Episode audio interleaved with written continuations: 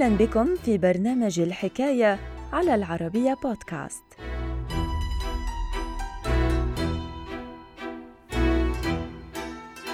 برز اسمه عالمياً بعد أن ظهرت بفضله طريقة الاحتيال الشهيرة المعروفة باسم سلسلة بونزي والملقبة أيضاً بهرم بونزي ولعبة بونزي.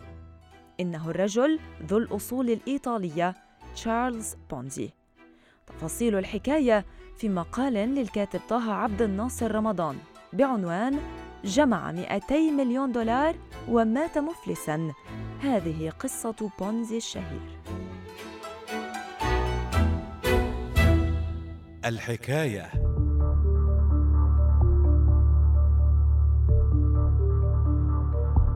لطالما سمعنا بنظام بونزي أو قصة بونزي لا سيما عند الحديث عن الأموال وجني الأرباح بطريقة غير واضحة أو ملتوية. فما هي قصة بونزي؟ بدأت طلائع تلك القصة في القرن الماضي حين لجأ عدد هام من الأمريكيين إلى التحايل بهدف تكوين ثروة خلال فترة وجيزة. فبينما عمد البعض للتسويق لأدوية مزيفة وانتحال صفات شخصيات مرموقة عن طريق تزوير هويتهم فضل آخرون إنشاء مؤسسات غريبة. كان الهدف من ورائها التحايل على الأمريكيين لسلب أموالهم. ومن ضمن هؤلاء الشخصيات المتحايلة برز اسم الرجل ذي الأصول الإيطالية تشارلز بونزي الذي ظهرت بفضله طريقة الاحتيال الشهيرة المعروفة باسم سلسلة بونزي والملقبة أيضا بهرم بونزي ولعبة بونزي. ولد تشارلز يوم الثالث من مارس عام 1882 بمدينة لوغو بمنطقة إيميليا في روماغنا الإيطالية. إلا أنه عرف أولى لحظات فشله في الجامعة فعقب التحاقه بجامعة روما سابينزا أهدر مدخراته في قاعات الأوبرا والمطاعم والحانات ليجد نفسه بعد فترة وجيزة مفلسا ودون شهادة علمية. أمام هذا الوضع قرر الشاب المفلس الهجرة نحو الولايات المتحدة الأمريكية لبدء حياة جديدة ومطاردة الحلم الأمريكي الذي حدث عنه كثير من الإيطاليين بتلك الفترة. ومع وصوله إلى بوسطن عام 1903 كان بونزي يحمل ثلاثة دولارات فقط في جيبه فاتجه للعمل بأحد المطاعم لجني المال.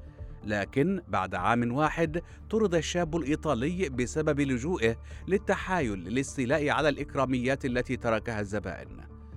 مع بداية الأزمة المالية بالولايات المتحدة الأمريكية عام 1907 انتقل بونزي إلى كندا واستقر بمونتريال وهنالك تعرف على مواطنه المتحايل لويجي زاروسي الذي اشتغل في مجال تجارة السيجار وامتلك بنك بنك زاروسي مع التحاقه للعمل في هذا البنك اكتشف بونزي حيلة خبيثة لجأ إليها زاروسي لجلب الزبائن.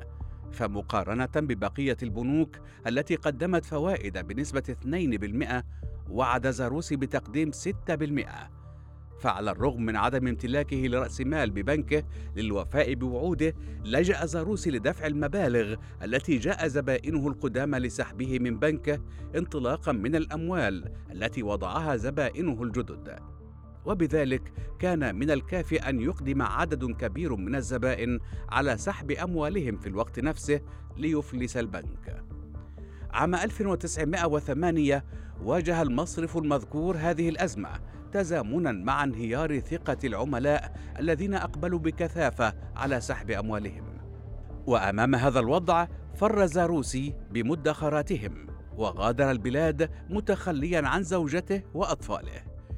مع عودته للولايات المتحدة الأمريكية وقضائه فترة في السجن أنشأ بونزي سلسلة للتحايل حملت اسمه وتحولت نموذجا حقيقيا في مجال التحايل لتحقيق الثروة بشكل سريع فمن خلال فكرة غريبة تجاوزت فكرة مواطنه صاحب بنك بنك زاروسي وضع هذا الرجل الإيطالي نظاما هرميا لجذب المستثمرين واعدا إياهم بأرباح تبلغ 50% في فترة لا تتعدى 45 يوما 100% في غضون 90 يوما عن طريق بيع الطوابع البريدية واستغلال اختلاف ثمنها بين دولة وأخرى.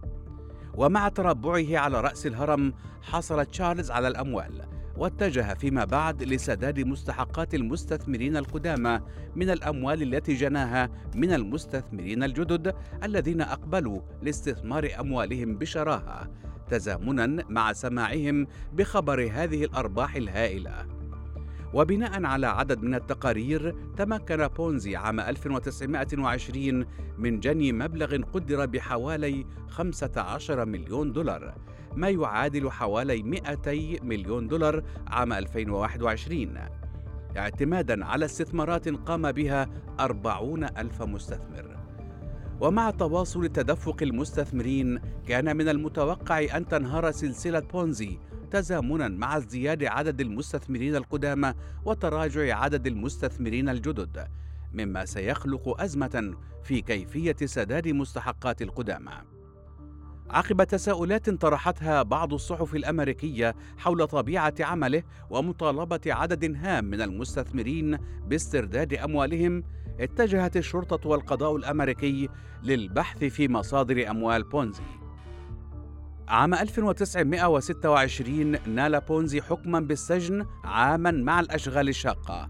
ومع محاولته الفرار خلسة للعودة نحو إيطاليا اعتقل بونزي ليقضي سبع سنوات بالسجن. مع نهاية فترة سجنه طرد تشارلز بونزي نحو إيطاليا. وبعد بضعة أشهر انتقل الأخير نحو البرازيل أملا في إعادة بعث شركة تحايل أخرى في البرازيل. ألف هذا الرجل الإيطالي كتاب صعود السيد بونزي الذي ظهر عام 1936 في الأثناء قضى تشارلز بونزي آخر سنوات حياته بريو دي جانيرو وتوفي هناك منتصف يناير عام 1949 مفلسا وفاقدا للبصر.